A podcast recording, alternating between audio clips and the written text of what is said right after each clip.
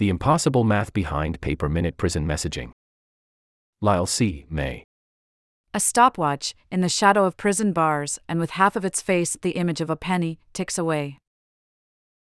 It's 7 p.m. at Central Prison in North Carolina, and I find myself in a familiar dilemma.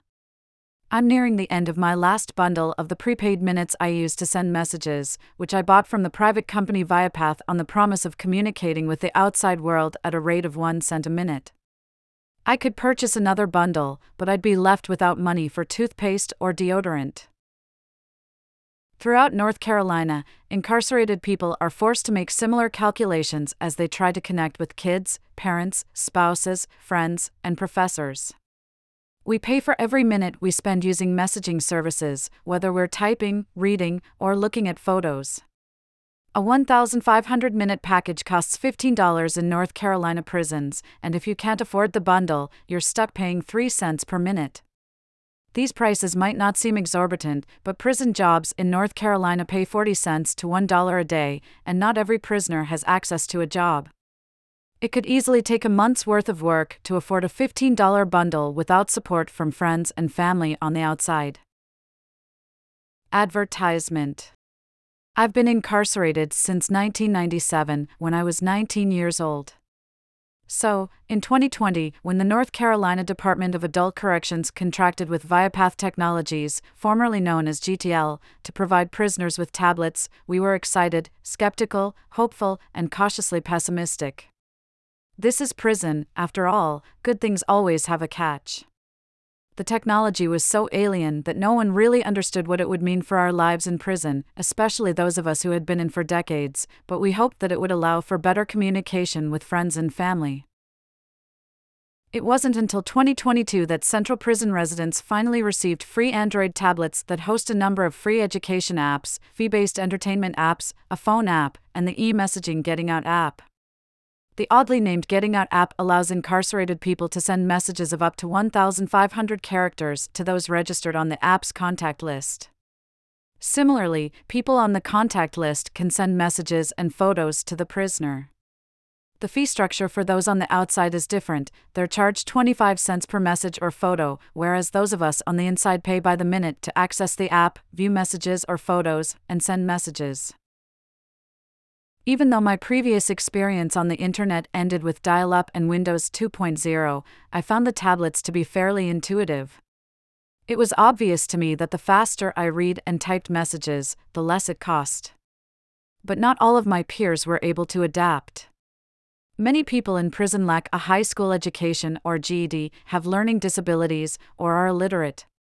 These people struggle most with the tablets and ultimately end up paying more as they puzzle out how to use the apps.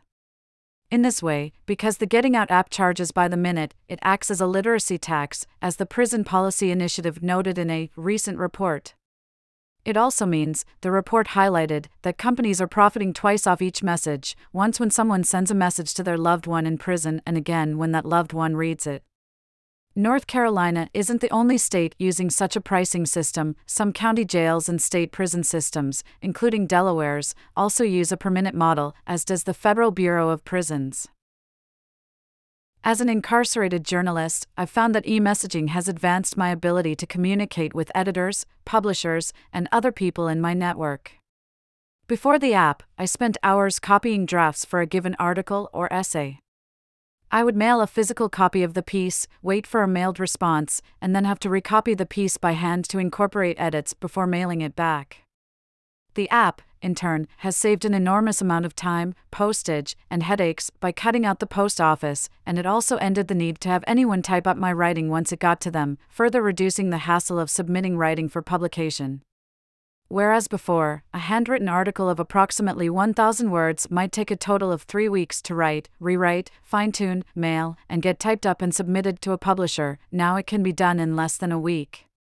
The cost of typing the article on the Getting Out app, which would take roughly 90 minutes, is less than $1. Advertisement Beyond longer pieces of writing, the pay by the minute Getting Out app is also useful in sending chain messages. It might take 10 seconds for me to type, Hi there. Here is the YouTube link for the Brooklyn Law School panel I was on. Then copy and paste the link from another message. Recopying that message, pasting it on my thread with another contact, sending, and repeating the process a dozen times took me less than two minutes. Before I had access to the Getting Out app, this would have been impossible without someone on the outside sending a chain email on my behalf. In this case, Getting Out charging by the minute instead of the message is actually to my advantage. To improve efficiency and reduce unnecessary time on the app, when I write longer pieces such as newsletters for my website, operated by friends on the outside, or articles for editors, I work through most of my revised drafts on paper, then type it up. If there is information I need to keep referring to, like an email from an editor, suggested revisions for longer essays or book chapters, or a report of some sort, I'll have the person send me a hard copy through the mail. My first test using the Getting Out app to produce a longer piece of writing was a book review of Christopher Seeds' Death by Prison The Emergence of Life Without Parole and Perpetual Confinement.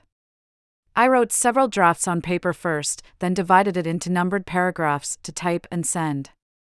I had to balance the time spent typing against the cost of use and battery life to be sure I could get the review done in one sitting. The app's autocorrect and personalized suggestions helped me along, though I fought through periodic glitches that dropped the app and didn't allow me to save my work if the tablet went offline.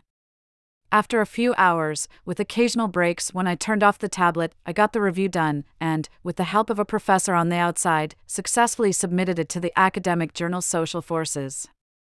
The potential of the app excited me. Related from Slate. Mia Armstrong. This is what prison mail looks like now, at least in Pennsylvania. Read more. But my pursuit of more efficient communication is useful only for outgoing messages. The Getting Out app doesn't make it cost effective to look at a photo of a family member, reread messages from my friends, or feel closer to my parents. The bigger question is why a private company is profiting off the emotional pain of our confinement. What if I want to keep returning to the picture of a sunset in the Rocky Mountains, a deceased family member, or a friend's dog? As long as I keep accessing these photos and messages, and long after someone on the outside paid 25 cents to send them, Viapath will continue to profit from my quest for emotional connection. Advertisement In a March 21 phone call with a representative from Viapath, George Wilkerson, a friend and fellow Central Prison resident, brought up the app's by the minute fee for reading messages or viewing photos. According to Wilkerson, the Viapath representative claimed that the company would eventually make accessing incoming messages and photos free, but that there are no plans to make outgoing messages free. Viapath did not respond to emailed questions about whether it plans to continue charging for photo and messaging access, and as of this story's publication, people incarcerated in North Carolina are still charged a per minute rate. Complicating all this is the fact that the Getting Out app is often just finicky and hard to use for people in and outside prison. And although communication in prison has long been surveilled, funneling communication through a private company with unclear policies on data retention and use presents new challenges. The security AI that flags messages for content can sometimes have a mind of its own, and the messages it flags are then reviewed by a prison official. If innocuous, the message will be sent days later. If not, it gets denied. Keywords trigger the AI, but so do certain combinations that seem threatening, colors associated with criminal organizations, mention of illegal activities, violent verbs, expletives, and some political content, for instance. Working around this requires using metaphors, euphemisms, or simple asterisks in place of vowels, which means being vigilant about what is typed and learning alternative phrasings. For example, one time I commented on a photo of a friend's cat wading through the white snow. It got flagged for white. When my editor used Getting Out to send me edits for this piece, one message was flagged because it included the phrase hit send. Popular in technology. Millions of people collect plastic for a living. What happens if it goes away? My 10 year old daughter wants to be dead. When I tried to help, I saw how deep our national crisis really is. Altogether, I'm grateful that the Getting Out app has given me access to faster, more certain communication with friends, family, and the public. But no one in prison should be charged to view family photos or read messages from loved ones. The bigger, underlying fear I hear among incarcerated people, a fear I share, is that the migration toward profit based digital communication will eventually completely erase our tangible connection to the free world.